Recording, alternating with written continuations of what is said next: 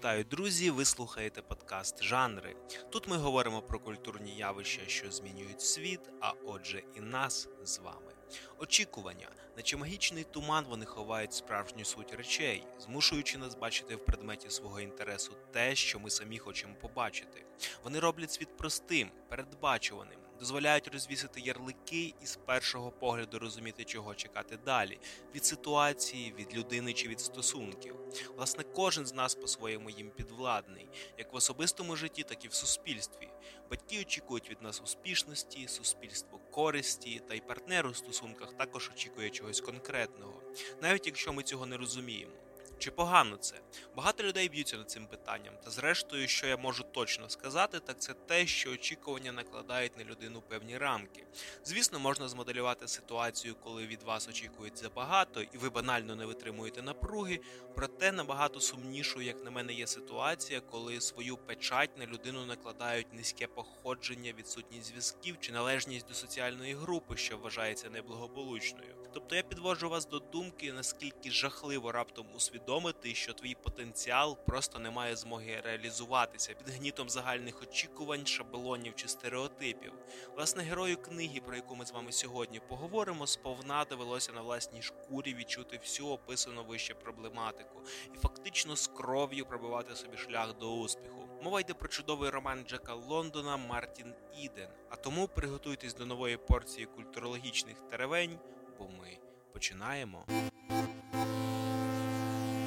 Звісно ж, перш ніж переходити безпосередньо до Мартіна Ідена, ми дещо зупинимося на біографії самого Джека Лондона. Насправді більшість творів Лондона писалися з реального життя, з подій, які автору довелося бачити на власні очі або ж чути про них історії в своєму оточенні. Біле ікло, жага до життя, морський вовк та купа інших. Як ви переконаєтеся самі, подібного досвіду у нього було більш ніж вдосталь. Його життя було сповнене важкої праці, подорожей та пригод, які великою мірою й дали старт його письменницькій кар'єрі. Проте, як на мене, для справжнього розуміння Джека Лондона, всіх його переживань та сенсів, які він намагався донести до читача, абсолютно необхідно читати саме Мартіна Ідена, оскільки в ньому автор, змішавши власний досвід і художній домисел, описав свій власний тернистий та крутий шлях до становлення себе як письменника, як на мене, прекрасно окреслив підводні камені, що на цьому шляху траплялися, і які, напевно, є універсальними для всіх творчих професій. Отож, Джек Лондон, що ми про нього знаємо? З народження його ім'я було Джон Грифіт Чейні. Він народився 12 січня 1876 року в Сан-Франциско. Його батьки були доволі неординарними особистостями. Мама Флора Велман, окрім того, що була музиканткою і викладала музику, також захоплювалася езотерикою і регулярно проводила різноманітні спіритичні сеанси. А біологічний батько Вільям Чейні був адвокатом, проте також тяжів до різноманітних окультних практик, цікавився астрологією магією і мав пристрасть до мандрів. Пара жила цивільним шлюбом, та коли Флора завагітніла, з містером Чейні у них відбувся грандіозний скандал. Власне, він наполягав на аборті. Флора у відчаї навіть намагалася накласти на себе руки старим іржавим револьвером, проте куля лише трохи її зачепила. Історію одразу ж підхопила місцева преса, і містер Чейні, окрім того, що покинув дружину, був змушений назавжди покинути й місто. Власне, ім'я Джек Лондон, майбутній письменник, отримав вже від другого чоловіка матері Джона Лондона, з яким він одразу поладнав і ставився як до рідного батька. З прізвищем зрозуміло, а ім'я ж Джона на Джек йому очевидно змінили для зручності, щоб зменшити, так би мовити, популяцію Джонів в родині. Родина Лондонів постійно перебувала у фінансовій скруті і певний час їздила Каліфорнією у пошуках кращої долі. Зрештою, вони осіли у Окленді, місті поблизу Сан-Франциско, проте фінансових покращень їм це не принесло. Це була бідна родина, малий Джек зовсім не мав іграшок, нового одягу і часом навіть голодував. Саме тому з ранніх років він був змушений важко працювати. Перед школою щодня він продавав газети. А коли відчим потрапив під потяг, щоб родина мала хоча б якісь гроші, пішов працювати на консервну фабрику. У 15 років, позичивши 300 доларів, Джек купує собі старезну шхуну, зібравши команду таких же підлітків відчайдухів, як сам, починає влаштовувати піратські набіги на приватні устричні бухти, збираючи та продаючи устриці місцевим ресторанам. Певний час такий промисел приносив хороший прибуток, та скоро все ж довелося перейти в легальну сферу. Так Джек став на службу до місцевого рибальського патруля. Морська справа настільки припала до душі майбутньому письменнику, що скоро він, приставши до команди промислового судна, вирушив на лови морських котиків до берегів Японії. Там, надихнувшись атмосферою мандрівки, Лондон написав своє перше оповідання Тайфун біля берегів Японії, за яке отримав премію в одній з газет Сан-Франциско. Повернувшись додому, він перебивався під робітками, працював на фабриках пральні, та все ж, вирішивши, що таке життя не для нього, твердо заповзявся стати письменником. Для Джека це не було щось на кшталт, як зараз модно говорити фрілансу. Він прокидався о п'ятій ранку і весь день відчайдушно писав. Здавалося, що потік ідей для творів у нього безмежний. Власне, в цьому плані у нього вже було багато матеріалу з власного життєвого досвіду. Та місцеві видання мали значно менше ентузіазму в цьому плані. Лондон отримав безліч відмов у публікаціях, голодував і, зрештою, був змушений приєднатися до компанії чоловіка сестри у подорожі на Клондайк. Власне, тоді саме у розпалі був період золотої лихоманки, коли кожен авантюрист був сповнений надії знайти золото. В цій мандрівці золота ні Лондон, ні його супутники певна річ не знайшли, лише цингу. Втім, не тільки її, ще був велетенський досвід, купа історій і відповідно матеріалу для майбутніх творів. Описуючи свої пригоди того часу на папері, скоро Лондон таки вибився в помітні літературні кола. Навіть більше того, він став шалено популярним. Його оповідання, а потім і романи розліталися як гарячі пиріжки. Разом зі славою прийшли і гроші, і цим вдало користувалися його знайомі. Багато людей з оточення письменника відверто виманювали у нього гроші що він дивився крізь пальці. Насправді, наприкінці життя, література і все, що її супроводжувало, викликала у нього відразу. Він багато пив і ймовірно зловживав наркотиками. Власне, Джек страждав захворюванням нирок і приймав морфій при яким в комбінації з хворобою і стало причиною його смерті.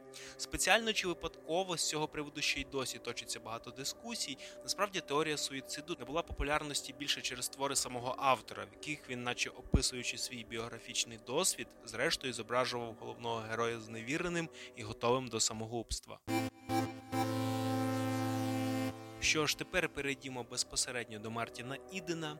Для початку розгляньмо сюжет. Відповідно до нього, моряк Мартін Іден, представник, так би мовити, нижчого прошарку суспільства, знайомиться з дівчиною Рут Морс, яка належить до родини таких собі заможних бюргерів. Зачарований нею як ідеалом порядності та освіченості, молодик, певна річ без тями в неї закохується. Намагаючись відповідати своїй коханій за статусом, Мартін починає шалено вчитися, підкріплюючи свій вже набутий життєвий досвід досвідом теоретичним. Він вивчає граматику, етикет, вчиться гарно говорити і, зрештою, ловить себе на думці, що більше не може вести спосіб життя як раніше. Всі його зусилля спрямовуються на те, щоб вибитися у люди і стати письменником. Він відчайдушно пише, голодуючи, перебуваючи заробітками та не бажаючи здаватися перед незліченною кількістю відмов у друці його творів. Він проходить довгий шлях, повний принижень та нерозуміння. Зрештою, навіть Рут, яка його наче також любила, зрікається Мартіна. Та раптом, коли здається, що мріям хлопця ніколи вже не збутися, Мартін піднімається на непачені висоти літературних підесталів. У нього раптом з'являються слава і гроші, і він бачить, як круто змінюється до нього ставлення людей. Кожен намагається з ним затоваришувати та запросити до себе на обід. Навіть Рут, яка ще вчора його цуралася, сьогодні вже з клятвами у вічному коханні знову намагається до нього повернутися. Проте тепер Мартін вже не має ілюзій. Він чітко бачить, наскільки люди, яких колись він вважав ідеалом порядності, є звичайними меркантильними лицемірами та нікчемами. Герой плекає мрію втекти кудись на далекий острів, подалі від усіх. Скориставшись своїм новим капіталом, він допомагає усім, хто колись був до нього добрим, а тоді дорогою до омріяного острова викидається крізь ілюмінатор корабля за борт і тоне.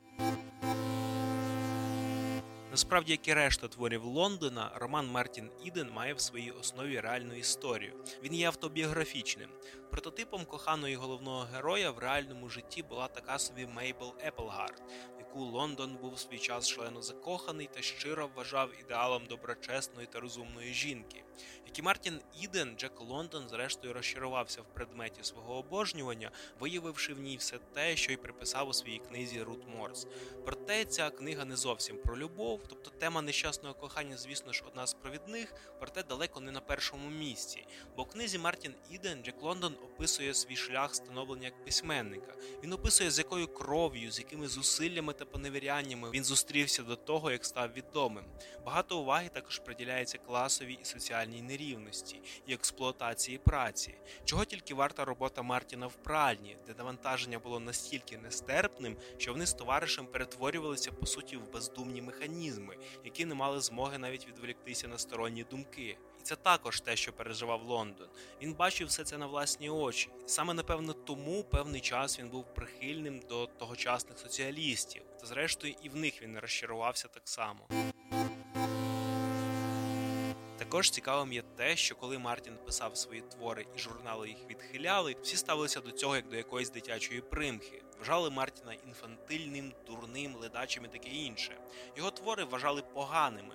Проте, коли написані вже давно твори раптом стали популярними, відношення кардинально змінилося. Це не давало головному герою спокою, адже роботу було зроблено вже давно.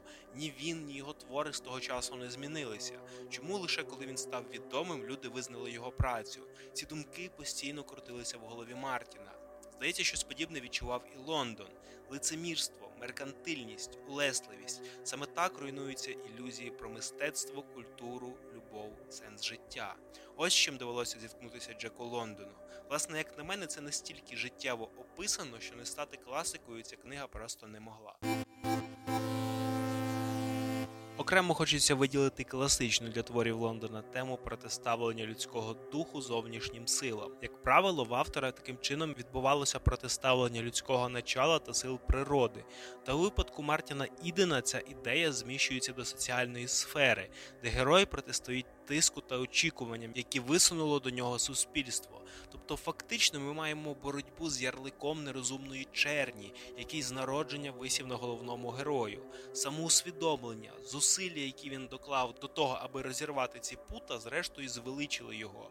Проте знову ж таки ми бачимо, як сильно він розчарувався, потрапивши за межі свого колишнього статусу, свого колишнього світу, своєї бульбашки. Підсумовуючи все це, можна сказати, що часом, коли наші бажання справджуються, ми отримуємо зовсім не те, чого очікували. Що ж, у мене все. Свої лайки та підписки лишайте на наших каналах в YouTube, SoundCloud, Apple Podcast, Telegram та не забувайте про Facebook. Також підтримуйте нашу армію і одне одного. Ну як завжди, до зустрічі у наступному випуску.